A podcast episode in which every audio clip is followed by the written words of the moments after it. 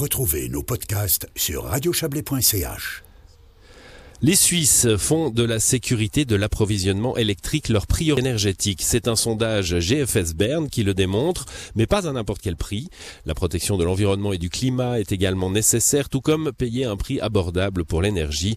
Les Suisses plébiscitent les énergies renouvelables dans le pays. Ils sont sceptiques face aux importations et le nucléaire n'obtient pas de majorité. Placer la sécurité de l'approvisionnement avant la question du prix de l'énergie, est-ce une surprise pour les électriciens?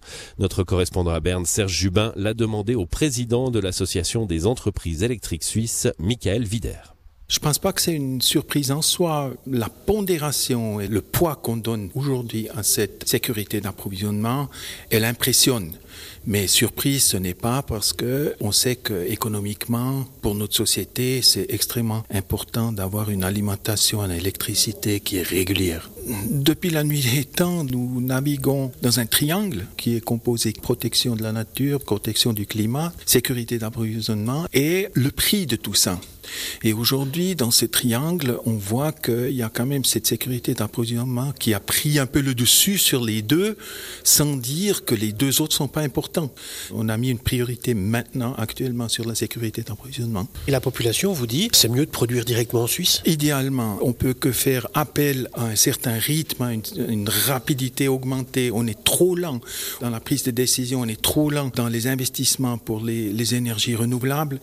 Il faut augmenter notre rythme et c'est ça qui va déjà beaucoup nous aider. Par contre, où je suis de l'avis aussi, il ne faut pas parler d'une autonomie. Viser une autonomie énergétique ou électrique, ça ne serait pas non plus la solution parce que nous restons très implémentés dans le contexte européen par les réseaux interconnectés européens. La population, elle se répète à ce que ces droits de recours qui remettent souvent au calendrier de certains projets, ces droits de recours soient limités. Moi, c'est toujours un peu la même chose. Quand ça ne touche pas mon jardin, je suis d'accord. Quand ça touche mon jardin, je le suis un peu moins.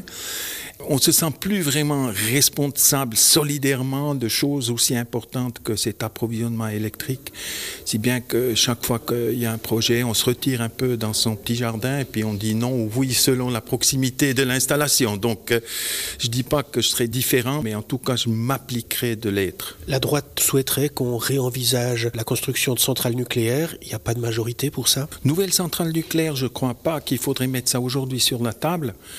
Parce que la génération que nous gérons aujourd'hui, je ne crois pas qu'elle a un grand futur. Allons voir dans 10-20 ans. Ce qui me semble assez important, c'est pour le moment, nous avons encore des blocs qui sont en exploitation.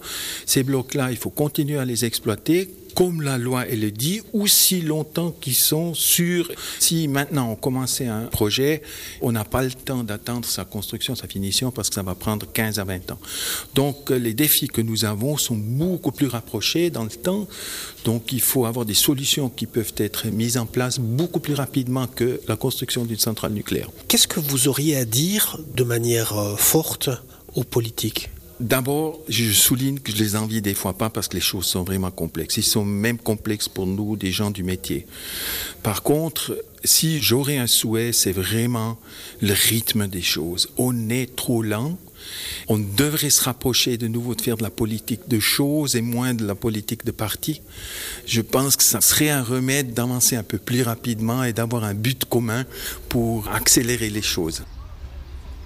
Voilà pour cet entretien mené par Serge Jubin.